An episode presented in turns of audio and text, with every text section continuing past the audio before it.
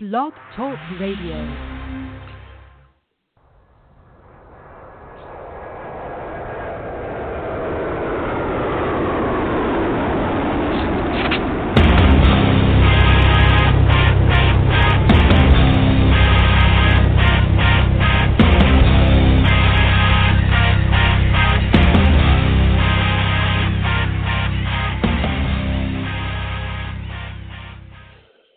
Happy Friday, everybody. Welcome to the Michael Cutler Hour. I am your host, Michael Cutler. It is January the 12th, 2018. Hard to believe as that might be, but here we are uh, going full blast into the new year. Um, great to join you. Thank you for uh, being here. And um, I hope that this program is helpful to you. You know, those of you who are familiar with, with me know that I'm a man on a mission. Uh, ever since the terror attacks of 9 11, uh, gosh, hard to believe so many years ago, back in 2001. Uh, there's nearly an entire generation of Americans who've been born since then. Um, it's in the history books for them, but could never be more real for those of us who lived through it, particularly uh, if you were there live in a person, whether it was New York, Pennsylvania, um, Washington, D.C., at the Pentagon. America was attacked, more casualties than we suffered at Pearl Harbor. Another firefighter, by the way, this past week just passed away because of uh, the illnesses that he wound up with because of his exposure to the toxins at Ground Zero. A couple of weeks ago, a um, former New York City police captain passed away, Captain Greenwood. So the the death count hasn't been completed we keep hearing about 3,000, but so many more people uh, sickened, suffering, have died, are dying. Um, and so my program is all about where do we go from here? How, in fact, do we make certain that we suffer no more 9 11s? How do we protect our nation and our citizens from criminals and narcotics and gangs and violence? Um, where where do we go? And that's what this program is about. Because first and foremost, as the 9/11 Commission pointed out, and you know I provided testimony to the commission. First and foremost, the 9/11 Commission determined that it was multiple failures of the immigration system that have enabled the terrorists, and not just the 9/11 hijackers. They looked at a total of 94 terrorists in the decade leading up to 9/11. So about three quarters of them, 59 out of 94, either used visa fraud and or immigration fraud, lying about political asylum, lying about being married, so forth, to enter the United States and embed themselves. And we've had more attacks since 9/11. Some, thankfully, that did not result in deaths. For example, Faisal Shahzad, who set off the Times Square bomb. We've had other terrorists. We had the uh, bomber at Port Authority just a couple of weeks ago. Thankfully, the only person who he injured was himself.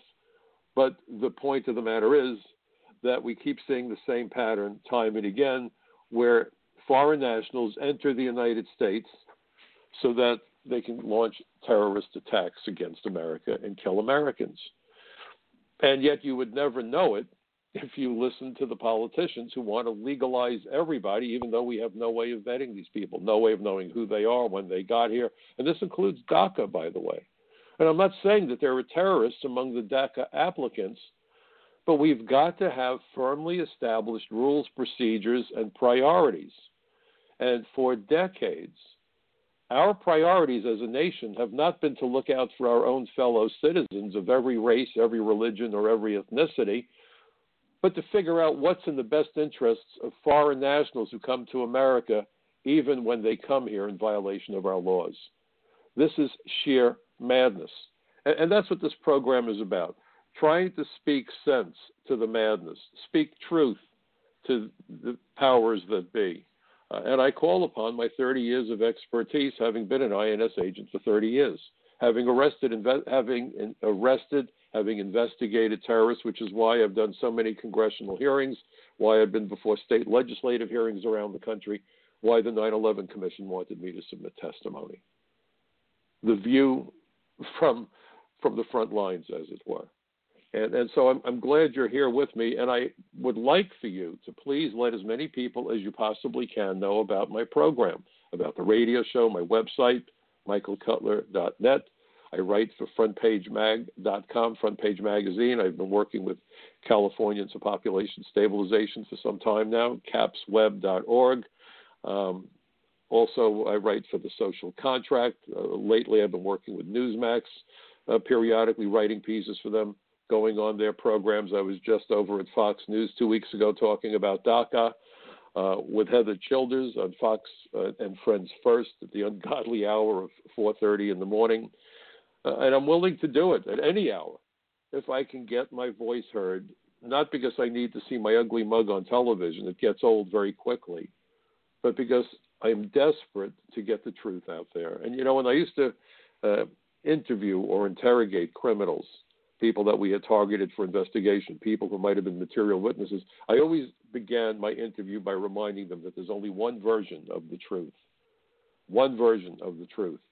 Uh, I wish that the journalists would understand that. That's not about opinions, it's about facts. You know, we've heard the nonsense. The immigrants, quote unquote, commit fewer crimes than American citizens born in America. And of course, then they blur the distinction and include illegal aliens when they talk about immigrants. Everything has been uh, Orwellian. And this is not about political correctness, folks. There's nothing politically correct about lying. There's nothing politically correct about spewing propaganda. I consider myself to be politically correct because my understanding of political correctness is not to use language that's insulting or humiliating. The N word, that sort of thing. That's off limits. So that's the idea to political correctness. But when language is used in such a way to obfuscate the truth, to confound reason, to create false illusions, then we're not talking about political correctness. And when you say it's political correctness, you're missing the point. and the people you're speaking to are missing the point. It gives credibility to the lies. There is nothing politically correct about using deceptive language. So let's be clear. This is straight out of the pages of George Orwell. I wrote an article for the Social Contract about this madness, and I called it the road. The road to tyranny is paved with language censorship. When you can't use the word alien because you're told it's offensive, when in point of fact it's a legal term, and the definition of alien is any person not a citizen or national of the United States, I defy anybody to tell me how in the world that's insulting. To say to somebody who's not a citizen, you're not a citizen. You know, this is no different from telling somebody that you're not a relative of, hey, Charlie, you're a nice guy and you're my best friend, but you're not related to me. That's not an insult. That's a statement of reality. That's a statement of fact. So when you have people saying, don't you dare use the word alien, and then, of course, we get to the term dreamers. The Dream Act. Well, hold on to your seats, fasten your seatbelt because the A in Dream Act, the A in Dreamer, we hear all about the Dreamers and people forgot it's an acronym, but that A in Dreamers is alien. So, how in the world is the word alien so reprehensible and yet it's part of the Dream Act? It's part of the notion of dreamers, the American dream for illegal aliens when Americans apparently need no longer apply. How is this a left right issue? The right wing lunatics I got to tell you, all all honesty, full disclosure, I don't give you guys any BS. You're going to get the straight truth. The way I think is what you're going to hear. And if I offend people, I'm happy because if they're offended, I don't need them as friends. I don't need them on my side. This is about being reasonable, being truthful, being honest, having integrity. Would that our politicians possess those qualities. I'm registered as a Democrat. Takes your breath away, doesn't it?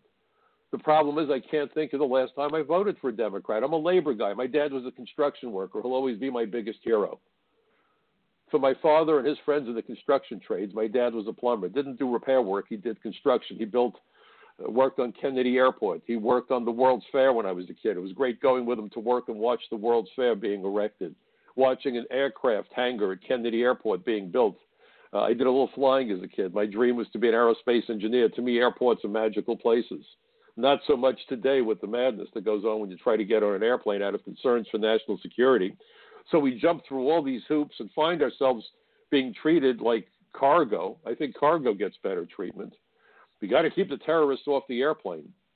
They're right. I don't want a window seat on a cruise missile, but, but God forbid we should be as concerned with keeping terrorists out of the United States. keep terrorists out from behind the wheels of trucks, right? Keep terrorists from getting those knives or guns or explosives. No, we'll just keep them off the airplanes. The, the blinders that we've put on because it's all a magic act, it's all kabuki theater. The globalists are running the show. But for me, the construction workers that I grew up with are, are straightforward, hardworking, honest, gutsy guys. They exemplify what it is to be an American man. And yes, I know there are women who do construction. Don't don't get all bent out of shape. But when I was a kid, there were no female construction workers. And there aren't that many today either, but there were zero back then. And I grew up with those guys. They were a tough bunch. Construction is more dangerous than law enforcement. These guys were men's men. And if I had a problem and my dad showed up all by himself, my father was the cavalry. He was level headed, knew what he was doing. Um, and boy, oh boy, I miss him terribly. And we hear about the work Americans won't do. And to this day, you've got American construction workers out there, whether it's the dead of winter or the, the hottest day of the summer, taking all kinds of risks, doing dirty, back breaking, filthy, dangerous work. And we have these politicians, some of whom wouldn't know an honest day's work if it jumped up and bit them on the nose or some other body part, talk about the work Americans won't do. And so for decades, America has prioritized the dreams of aliens who have no inherent right to be in the United States. And that's not a statement of xenophobia. And when people make the allegations, please don't back down. This year, make it your resolution to grow a spine, show some chutzpah, show some moral leadership, stand there and have that conversation. Don't you dare turn around and walk away when people insult you that way. That's not what Americans do. We've turned Americans into a bunch of wussies. Oh, don't stand up for yourself. You'll only get in trouble. If you don't stand up for yourself, folks, you're leading yourself and our nation down the path of destruction. I'm not talking about physical confrontation. We'll leave that to the goons and the thugs, um, these nutheads that are out there on the college campuses demanding safe spaces for what? so they can jump up and down and spew their lies and nobody will oppose them. That's why they're doing it. The intimidation factor is so that we only get one version of the story because they know damn well on the other side, the globalists, the anarchists know that logic, the law, reason, morality, all are against everything they stand for. Everything they stand for. So, how do you win? You shut up the other side it, it's kind of like um, going to the marketplace and making sure that the competition that wants to sell the same product that you sell never get to the marketplace so people are forced to buy your inferior product. That's what they're doing because their ideologies are way inferior. Their ideologies can't be supported by fact or reason or morality. So the alternative is, they, or, or the option for them is simple. They can't win a debate, so they turn off the debate. College campuses used to be about debate. Had I not become an immigration agent, I had planned to teach speech on the college level. I've been debating since I was 14 years old. And if you can't sustain your position in a debate, then maybe you need to reconsider your position. But what is now happening on campuses and in the news, we're going to shut down debate. There's only one version of the story.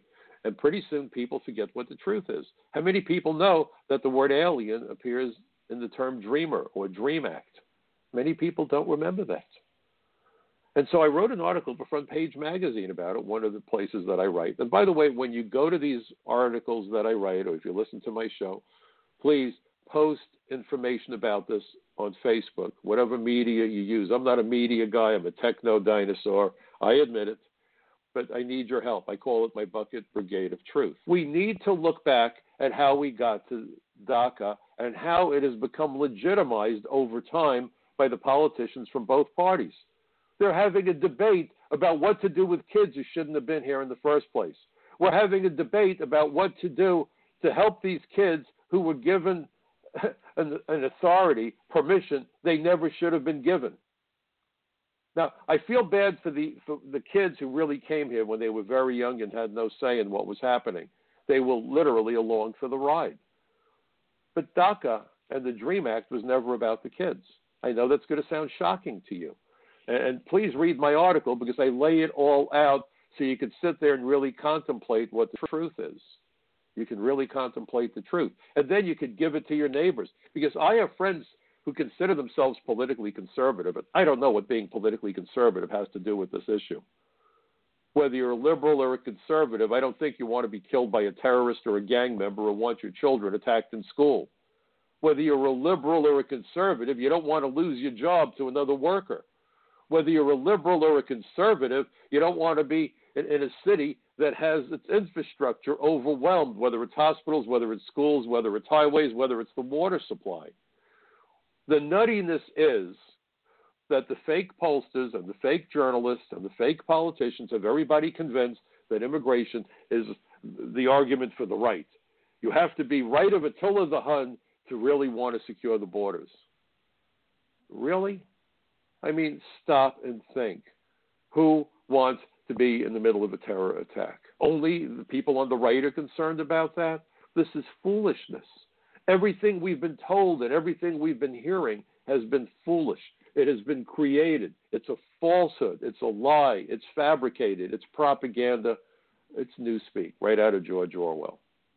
The point of the matter is, our immigration laws are designed to protect America and Americans from aliens with dangerous communicable diseases, aliens who are severely mentally ill, aliens who are criminals and spies and terrorists and human rights violators and war criminals and fugitives from justice. And then we get to aliens who would likely become a public charge in America. I remind you, has a $20 trillion debt. And aliens who, if they work, because they're here temporarily, supposedly, would be displacing American workers. That's what the laws are about. There isn't one iota of truth that this is about Latinos or people of color or based on race or based on religion or based on ethnicity. Because I got to tell you, if that was the case, I could not have enforced those laws for 30 seconds, let alone for the 30 years that my career spanned. These are all the lies. Um, look at the racism in the immigration debate. Not us, them. Not the pro enforcement folks, but the anarchists. They're the ones talking about Latino voters. Well, the Latino voters want open borders. No, they don't. Latino voters are no different from any other voter. And to separate Americans by race, religion, or ethnicity is racism, bigotry, profiling, and disgusting and un American. Every rational American, and I don't care if your name is Rodriguez or Gonzalez or Goldstein or Smith or Jackson, every rational American wants three things from our government the military to keep America's enemies at bay, as far from our shores as possible. We want law enforcement to keep the streets safe, keep the drugs and the gangs off the streets, get the guns away from the criminals and the wackies.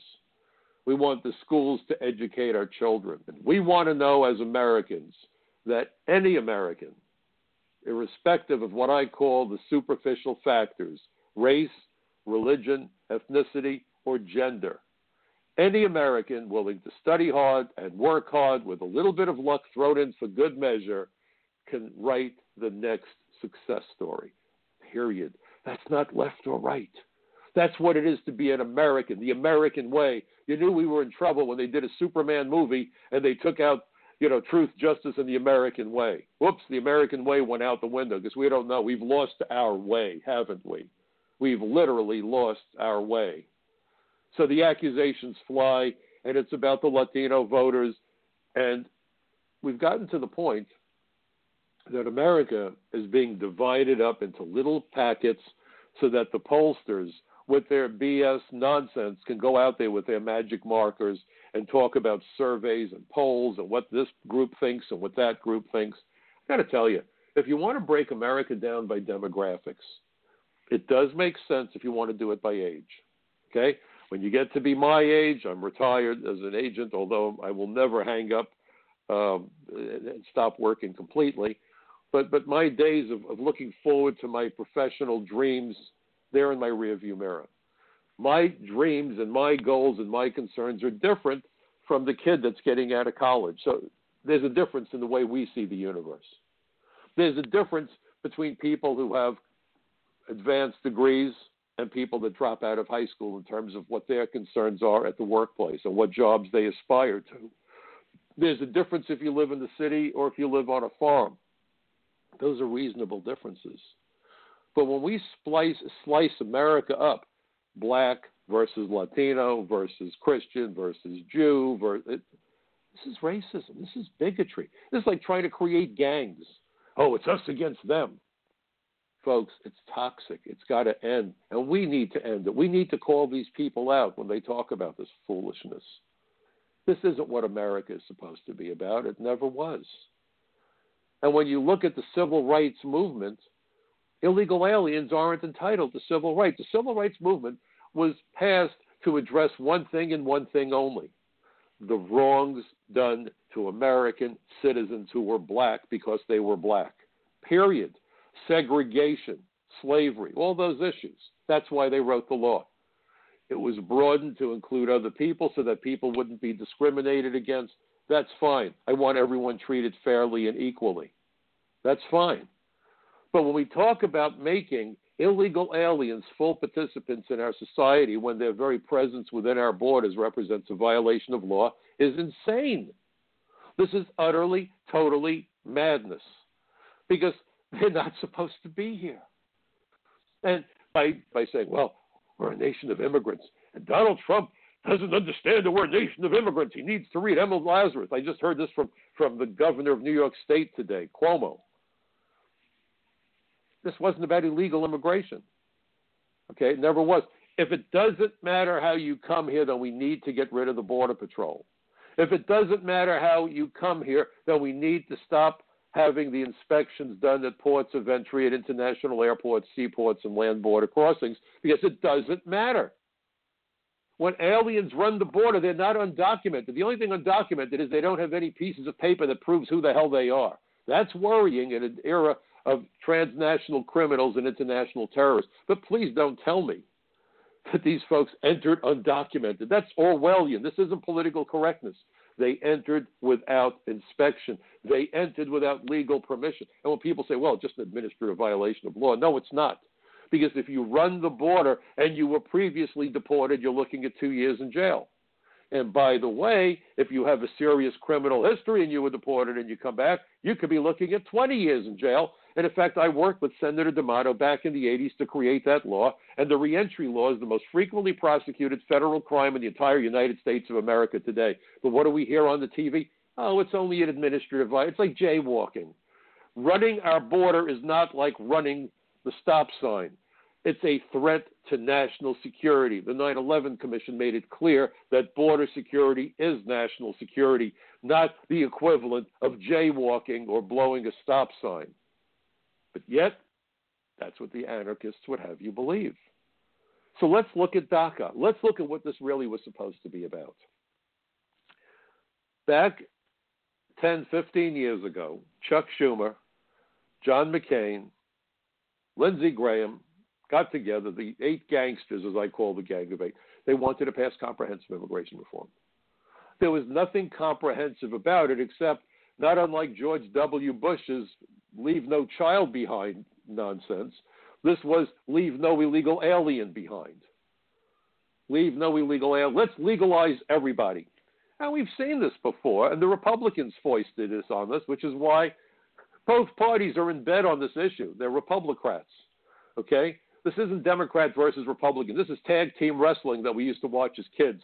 They, they smear ketchup on each other, and as a kid, I thought it was blood. Of course, on the black and white TVs I watched when I was nine years old, it really could have been blood. You know, it was it was hard to tell what it was. It's a fake fight. Most of the fighting you're watching is theater. These people should get an Academy Award for bad acting. This has been about opening up the country to an unlimited supply of foreign workers, foreign students, and foreign tourists. And they don't care what the cost is, even when it results in the loss of 3,000 plus people on 9 11 when it results in more deaths in more places, it's okay. I guess, you know, the funeral industry needs more customers. The U.S. Chamber of Commerce has been applying tremendous pressure to, uh, on Congress, as have religious organizations, as have the American Immigration Lawyers Association. See, immigration lawyers don't see illegal aliens when they see people running the border. Do you know what they see, folks? Clients. They don't seek law violators, they seek clients. And comprehensive reform would have required the government to pay the legal fees for the illegal aliens. And people say to me, Mike, they're pandering to the illegals. And they say, dummy, you don't pander to the powerless. Illegal aliens by themselves are utterly powerless. Why would you pander to them? It doesn't make sense. The reason that comprehensive immigration reform would have paid the legal fees is because the lawyers did not want to get stiffed. And I can tell you there are members of Congress in both parties who either belong to or probably get campaign funding from the American Immigration Lawyers Association. They have a vested interest in getting the lawyers paid for by the taxpayers because then there's a reliable paycheck waiting for them and their friends. Let's clear up the lies and the nonsense and the BS that unfortunately too many people can't seem to see through. You know, we always hear about the elderly couple. They get an email. It's cute. They can finally learn to do email. They're 98 years old. And they get an email that says, Congratulations, you've won a $5 million lottery. All you got to do is mail in a check to $5,000 for $5,000 to this address. And they take their life savings and they mail out the check, and no one ever reaches out to them again. And they say, What happened? How could this have happened? Well, there were two questions that needed to be asked. And see, this is why I go back to the idea of the art of the question. Trump had the art of the deal. For me, it's the art of the question. And I always joke about it.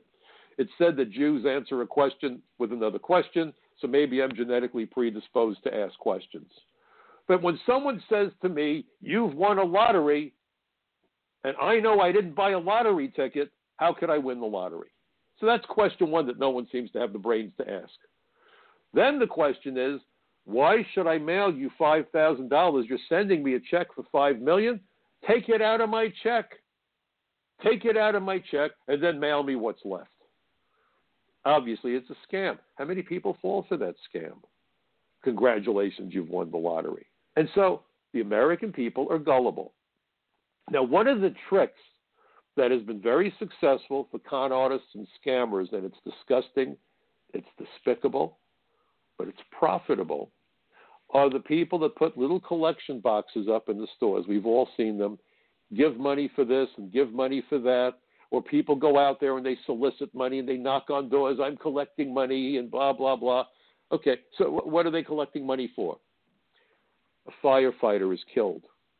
And they put up a little collection jar. Please contribute to the family that just lost their hero father. And people give them money.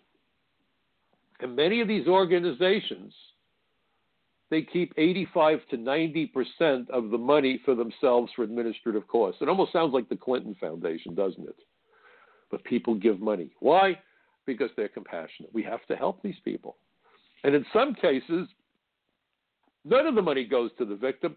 They keep it. There was a woman who, who just uh, did that.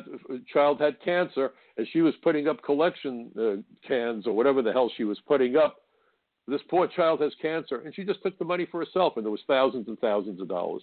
Because we have a soft spot in America, especially when we hear about children in trouble. The rest of the world, not so much. In, in parts of the world, you see families selling their daughters into um, the, the factory owners and their indentured servitude. They sell them to brothels. Believe it or not, this goes on all over the world, but not in America. We're better than that, and we should be proud of ourselves. But the scam artists, including our government, has seen in America's compassion and kindness a weakness to be exploited.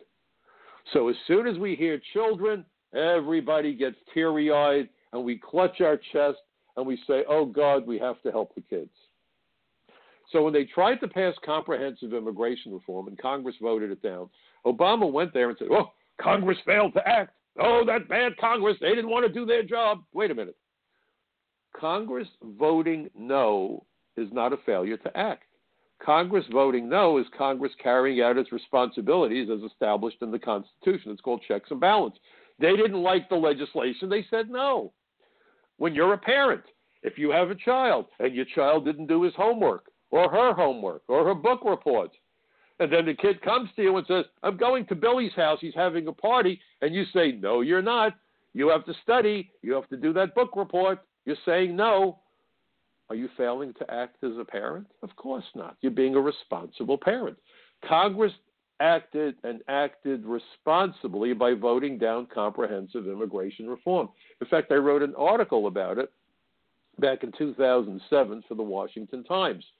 I had been before three House hearings and one Senate hearing on the issue. And in my piece for the for the Washington Times, it was called "Immigration Bill a No Go," because I was comparing the hearings with the countdown for the launch of the space shuttle. And I said, you know, they have the countdown for the scientists, engineers, and technicians to decide whether or not to go forward with the launch. Congress has the hearings to decide if they should go forward with legislation. And I said, think what happens when Congress, or when rather when Cape Canaveral, when the technicians and engineers said, don't launch Challenger that cold January morning, they went ahead and launched anyway. The O rings were too cold. They weren't resilient. The gases escaped the O rings and acted as a torch and blew up the fuel tank. And 72, 73 seconds after liftoff, seven astronauts were obliterated along with Space Shuttle Challenger. And I said, so today we're not looking at the lives of seven valiant and irreplaceable astronauts. We're looking at the lives of 300 million Americans. And if we're going to be honest about comprehensive immigration reform, let's for once give it an honest and truly descriptive name. And I decided we should call it the Terrorist Assistance and Facilitation Act. Senator Jeff Sessions, that I'm looking at it right now on the wall of my bedroom, sent me a certificate because on three separate days he quoted from my article with attribution. Senator Sessions, then Attorney General Sessions today, is a class act. He is a gentleman. Uh, I'm so proud that he saw fit to quote me with attribution and said, you know, you must listen to Mr. Cutler. And they voted down the legislation. And in fact, when I was with the Horowitz Freedom Center back in 2014 um, for a, um, a, a weekend in West Palm Beach, it was an incredible weekend. They do amazing work over there.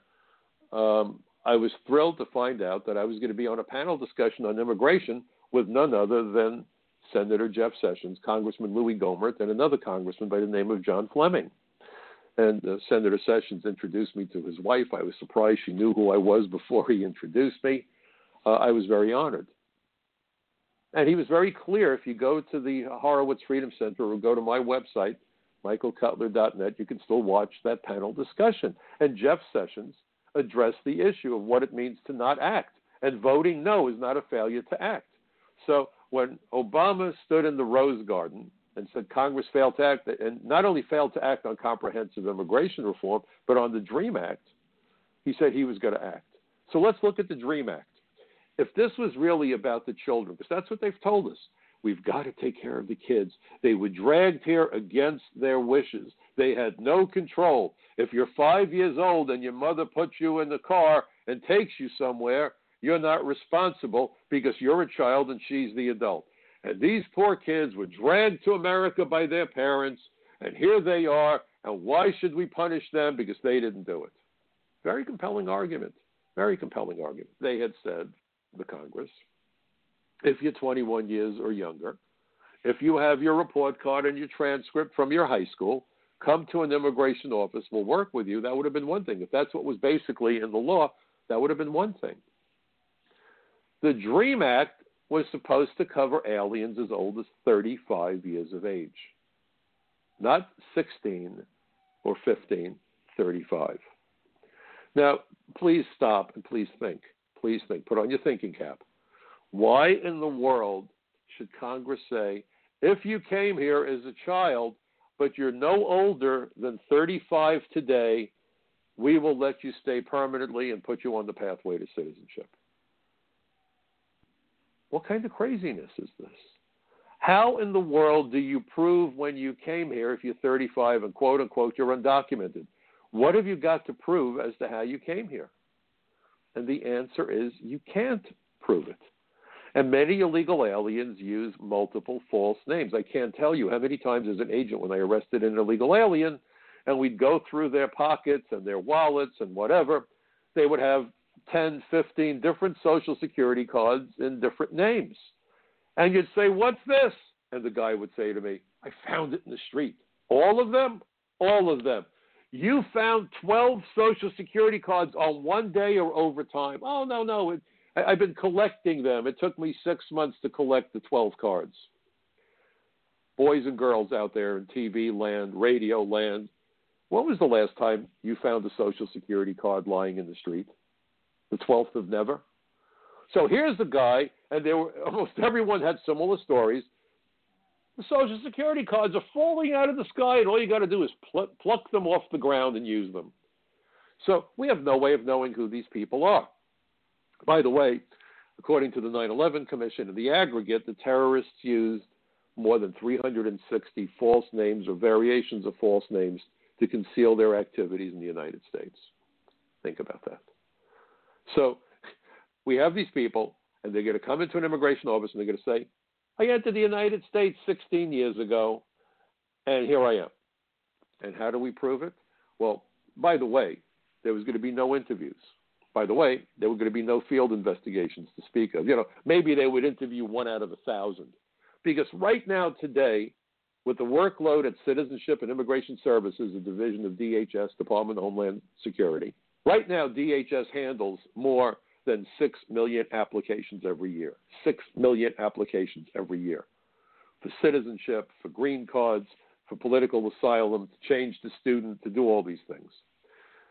There would have been no way to interview these people, no way to verify the information. And here's something else that you may not know, but I can tell you because I was an adjudications officer for one year, and I also know how they operate because so many of my friends were adjudications officers and so forth. So I really understand immigration in the way that nobody else does.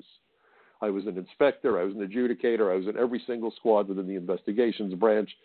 I was the first INS agent um, to be assigned as the representative to the Unified Intelligence Division of the Drug Enforcement Administration. I was there for nearly four years, and then I was promoted to senior special agent and assigned to the Organized Crime Drug Enforcement Task Force in New York. So I had desks at DEA, the FBI, ATF. I worked with foreign governments. I worked with city police. I worked with state police. So I can tell you that most of what you're hearing are lies, nonsense, fabrications, newspeak. So it takes just minutes to approve an application. It takes days or sometimes a week or more to deny an application. If you approve an application, no one's going to complain. The fastest way to get rid of a file is to hit it with the approval stamp. Boom, you're approved. Next. No one's going to protest. No one's going to challenge you. No one's going to file an appeal. When you say no, oh, wait a minute, you better have legal sufficiency. So now you got to get somebody to go out there and possibly do an investigation. There are no agents available. Now what do we do? You can't let the file sit there for eight months because then you get congressional inquiries.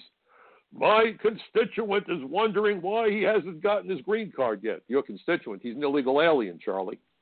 But you see, the pressure is on. And so when people say we're going to clear up the backlog at immigration and everyone starts clapping, yay, get rid of that black, we're going to get rid of the red tape. And I got to tell you, the conservatives are big on this. You are, be honest. Oh, those inefficient bureaucrats, put the whip to them, hit them with the cattle prod, make them get rid of the paper. Well, if they do that, then the best way to do it fast is approve it, approve it, approve it, approve it, approve it. And we go back to the problem that the terrorists and criminals lie on those applications to get lawful status to hide themselves in plain sight. That's called the embedding process, according to the 9 11 Commission. So the dreamers were given permission under deferred action to stay here and work. Almost none of them were interviewed. Almost none of them had any field investigation. So we don't know when they really came here. They could have been as old as 31 back in 2012 when Obama foisted this scam on America. Today, some of those people are in their mid 30s. And we're still being told on the news oh, we have to take care of the children. We have to protect the children. We hear Nancy Pelosi, we've got to take care of the children. And some of these people are in their 30s. Now, I'm on the wrong side of 60. Um, 30 something sounds awfully young, but there's no country on this planet that considers a 33 year old person to be a child. Now, there are actual kids involved too, and I feel bad for them. But also understand that some of those kids are gang members. You've seen many MS 13. They always bring out the guy that's graduating valedictorian, and, and he scored 101 on the exam, where 100 was the perfect score. They gave him an extra point. I don't know why, but he had to be in the stratosphere, and they and they pull this guy out, and he's truly a genius. And, and they say, we don't want to deport this guy. Well, you're right, we don't. But we're talking about millions of people, including some of them who are gang members, some of them who um, have been involved with some terrible situations, and we don't know who we're dealing with because, again, no interviews, no way of documenting who they are. It's as dangerous as it gets. And yet we're told we're helping the children. Why didn't the DREAM Act say if you're under the age of 21? And here's the reason because when comprehensive reform failed to pass, Schumer and company said, okay, here's what we're going to do. We're going to take the population up to age 35 because demographers, from what I was told, expect that by cutting it off at 35, you would cover 90% of the illegal aliens in the United States. There are very few illegal aliens in America who are 70 years old. There are some, but when you look at the millions and millions and millions, and it's not 11 million, it's probably 30 or 40 million by now. It's a handful that are over the age of 35. And by the way, if you're 38 and undocumented and you say you're 35, who's going to be able to figure out you're lying? That's part of how the fraud works. Put down whatever you want. Just make sure you claim you came before the cutoff date. Make sure you claim that you were under the age of 16. And make sure you claim that you're no older than 35 and you're in. And with no investigations and no interviews, the odds are quite good you'll pass through. We had that with the agricultural worker. There was a guy by the name of Mahmoud Abouhalima who claimed to have worked on a farm because of Schumer's agricultural provision to the Reagan amnesty. See, this is both parties, right? Bipartisan. It was Reagan who gave us the amnesty and Schumer who gave us the agricultural provisions, even though Schumer had no farms in his district back when he was in, in Congress back then. So a guy by the name of Mahmoud Abu claimed that he worked on a farm picking beans in Florida. The closest this guy ever came to a farm was when he drove his taxi cab past Central Park here in New York City. And by the way, he had his driver's license suspended numerous times. He was involved with all kinds of garbage. And eventually, Mahmoud Abouhalima participated in the bombing of the World Trade Center in 1993 and that bombing killed six innocent people, injured more than a thousand people, and inflicted more than a half billion dollars in damages, and almost brought the tower down sideways. I don't even want to imagine what the casualty count would have been had that happened. But he said he was a farmer. Wasn't a farmer, but no one could figure it out. Look at the uh, the Tsarnaev brothers. Their family claimed political asylum. We can never go back to Russia. And as soon as we gave them asylum, they voluntarily hopped on airplanes and went back to Russia. You think they might have lied? Time and again, we see the lies. So that's what this has all been. It's been a lie by the Congress, by, by the Congress, by the politicians. It's about the children. We have to protect the children. If you don't want to protect children, you're mean and evil.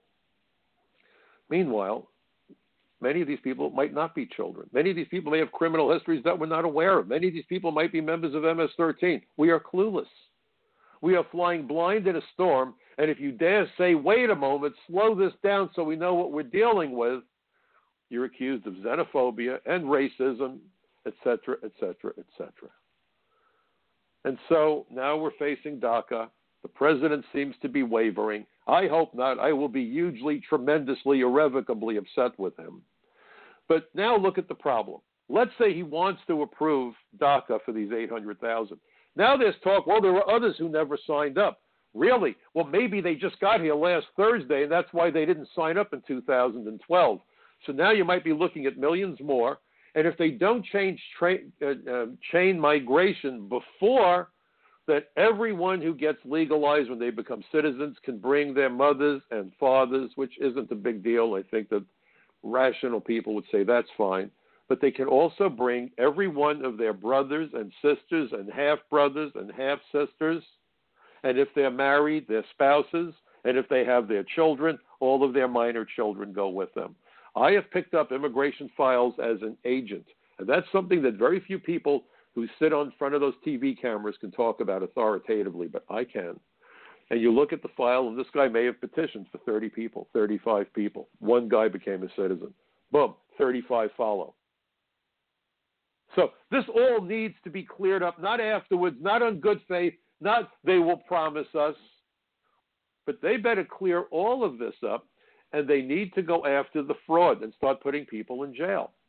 Now, here's something else because we need to understand how important immigration enforcement is from within the interior. Again, we're back to we're building the wall, we're building the wall, we're building the wall. If the wall gets built, do you think illegal aliens are going to stop wanting to come to the United States? Of course not. Do you know why lots of narcotics flows across the Mexican border and why it became so dangerous? Because when I went to Border Patrol Academy in Brownsville, Texas, right across the bridge from Matamoros, Texas. In fact, I went to Matamoros many years ago. My uncle passed away. He lived in Corpus Christi. I walked across the bridge from Brownsville to Matamoros, Texas with my two oldest boys. This was back in the 90s, about 20 years ago. And it was relatively safe to be there. Relatively safe. I've been to Tijuana. Relatively safe because most of the narcotics, most of the cocaine was flowing into the United States, not across the Mexican border, but into Florida. So, those of you who remember that TV show, Miami Vice, with Don Johnson, great show, fancy cars, good looking gals, lots of action on the water, Miami Vice, you know, great music. I love that music. Well, the drugs were being smuggled into the United States in speedboats from Colombia. And during the the um, Reagan administration, they created the Vice President's Task Force on South Florida to attack the problem. So we started interdicting the boats. The Coast Guard was out there, the Navy provided assets, and they went out there to stop those boats coming up from Colombia. Now, do you think that the Colombian cartels were about to say, well, I guess we're out of business? No, not at all. What they then said, and, and we were arresting the cartel leaders in Colombia. So they made a decision that they would have the drugs flow into the United States through Mexico, and that Mexican drug cartels became their franchises. Now, what did that do? That gave them some insulation.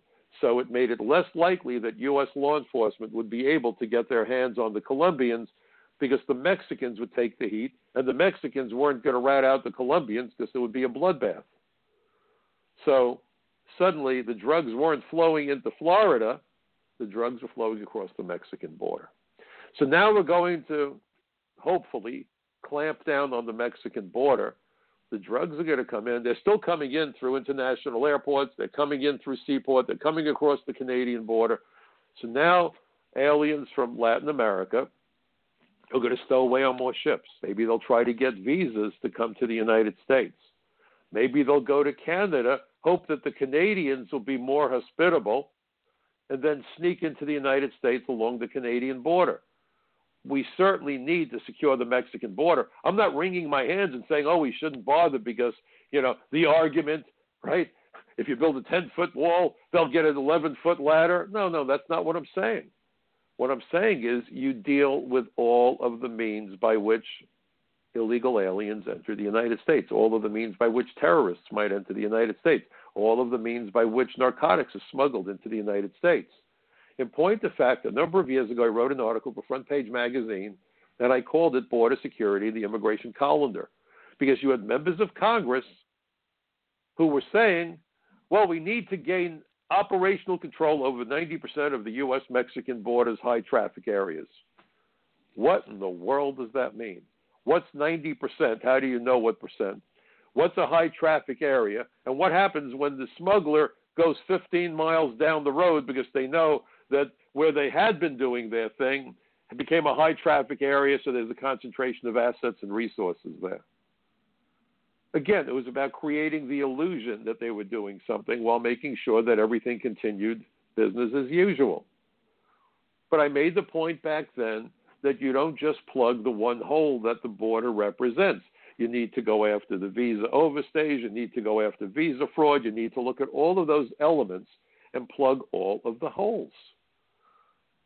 And when people say, well, it's just too big a job, we just can't do it, it's only in immigration law enforcement that you hear people saying, oh, there are too many illegals to deport so we may as well legalize them. There are more Americans with driver's licenses and cell phones than there are illegal aliens in the United States. Have you ever heard any chief of police say, huh, we have too many people with cell phones and driver's licenses to do anything about texting while driving? Of course not. So what do they do?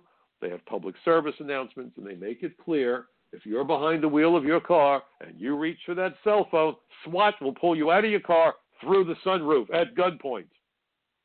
Those are the commercials. Same thing with drunk driving. Nobody ever throws their hands up and says, What can you do? There's too many of them. No, they find strategies that go back to a fundamental principle of law enforcement. It's called deterrence through enforcement. If you're stupid enough to drive drunk, we're going to take your car if we catch you. We're going to take your wallet. We're going to take your freedom. Okay? And you certainly will never again have a license. Don't drink and drive. We're going to establish sobriety checkpoints, and we're serious. And you know what? It worked. The number of people who drive drunk has dropped tremendously. They've never said, let's raise the acceptable blood alcohol level because there's just too many drunk drivers on the road. They would never say that. But they do say it where immigration's concerned. You know, I compare the politicians to the magician in the circus who wants to saw the lady in half. We've all seen the act. Now, let's face it. If the magician really cuts that poor woman in half, two things are going to happen. First of all, that magician's going to jail. It's very simple. Uh, second thing, if he ever gets out of jail, he'll never again be able to hire another assistant. Who the hell's going to work for him? He's not going to hurt that lady. Trust me. He just needs to make a convincing illusion, to create the convincing illusion that he cut her in half, and that everyone says, wow, how did he do it, right? Well, the politicians do the same thing. They know what their constituents want, and the great majority of American people want our border secured.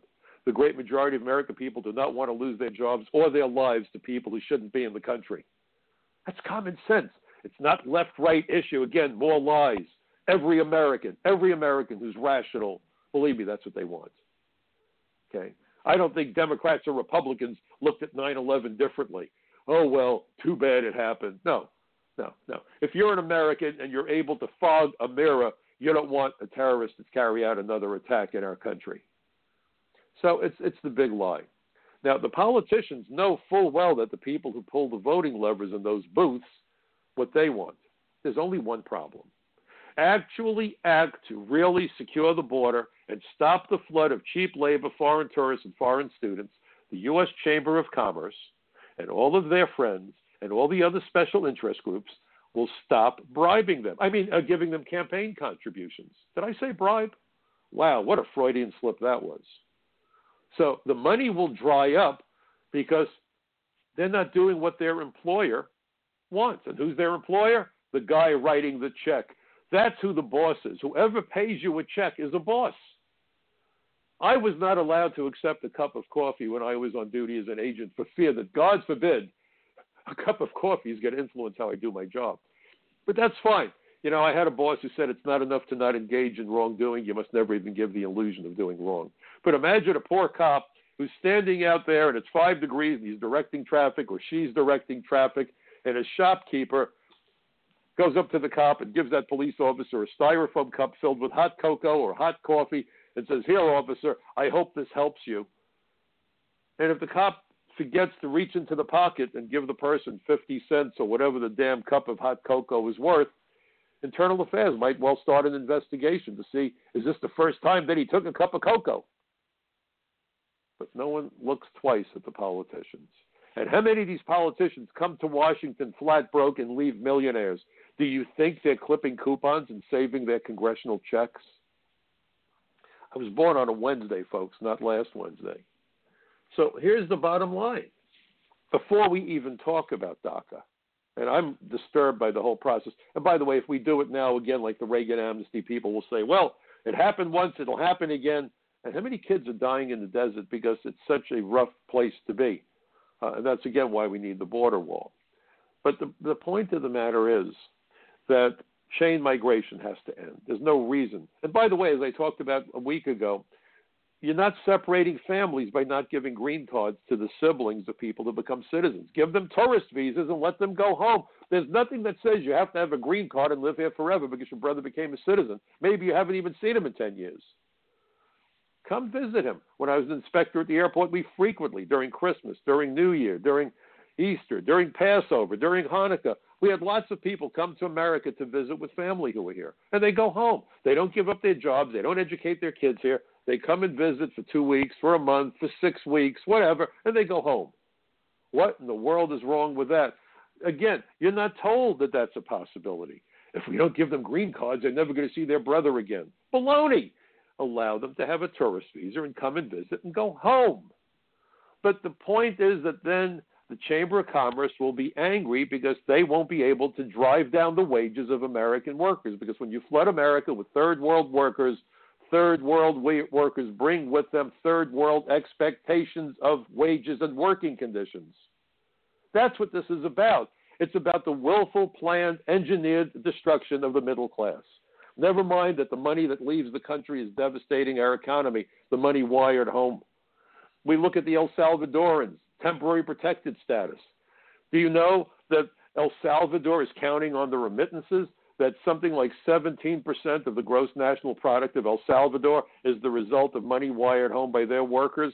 There were two uh, earthquakes in El Salvador back in uh, 2001. That's 17 years ago. And so the president said, We have to end this now. And he's being criticized. How dare he do this? And meanwhile, some of the people that we gave temporary uh, protected status to are construction workers. After an earthquake, what do you think El Salvador needed more than anything else after the rescue workers did the best they could to save lives and find the remains? They needed to rebuild. Isn't that what construction workers do?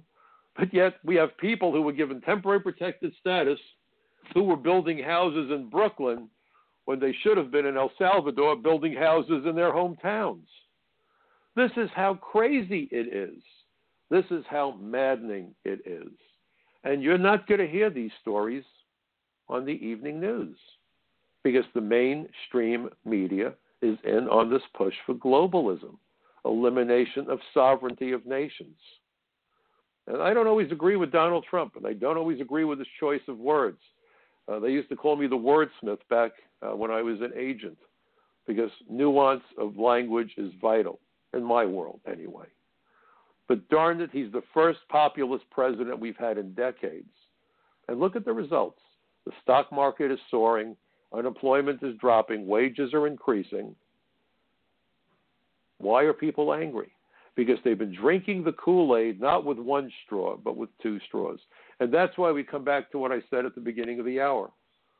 When you listen to nonsense being spewed by your neighbors, please stand your ground. Please stand your ground. Don't back down. Don't be intimidated. Stand there and tell the person you're getting it wrong. And where immigration is concerned, I, I sincerely hope, folks, that my program, provides you with the cogent, coherent, fact based, and irrefutable arguments to defeat the madness being spewed by the folks who are either too lazy or too foolish to do their homework and use a bit of rational thinking and ask some very important questions. You see, immigration is a wonderful thing. I'm the son of an immigrant, I'm first generation American. But the difference between an immigrant and an illegal alien is comparable to the difference between a house guest and a burglar. And if a country is supposed to take care of any people on the face of the planet, it ought to, ought to be the people who are the citizens of those very same countries. Charity begins at home. That's all we're talking about. Not about race, not about religion, simply about looking out for the welfare of America and Americans. And the people getting the shortest end of the stick today are Amer- members of America's minority communities. American blacks and American Latinos are being shafted worse than everybody else. But that's not to say that we're getting a free pass if you're not a member of that community. This is impacting all of us. And it's time that we stood up to the politicians and made it clear to them that we are not as stupid as they hope that we are. And we're not. So I thank you for listening to my program. I hope you will be joining me again next week right here at the same time on the Michael Cutler Hour. Please go to Front Page Mag, check out my article, and please be a part of my Bucket Brigade of Truth and let everybody know about my program. Thank you so much, everybody. Have a wonderful weekend. Good night.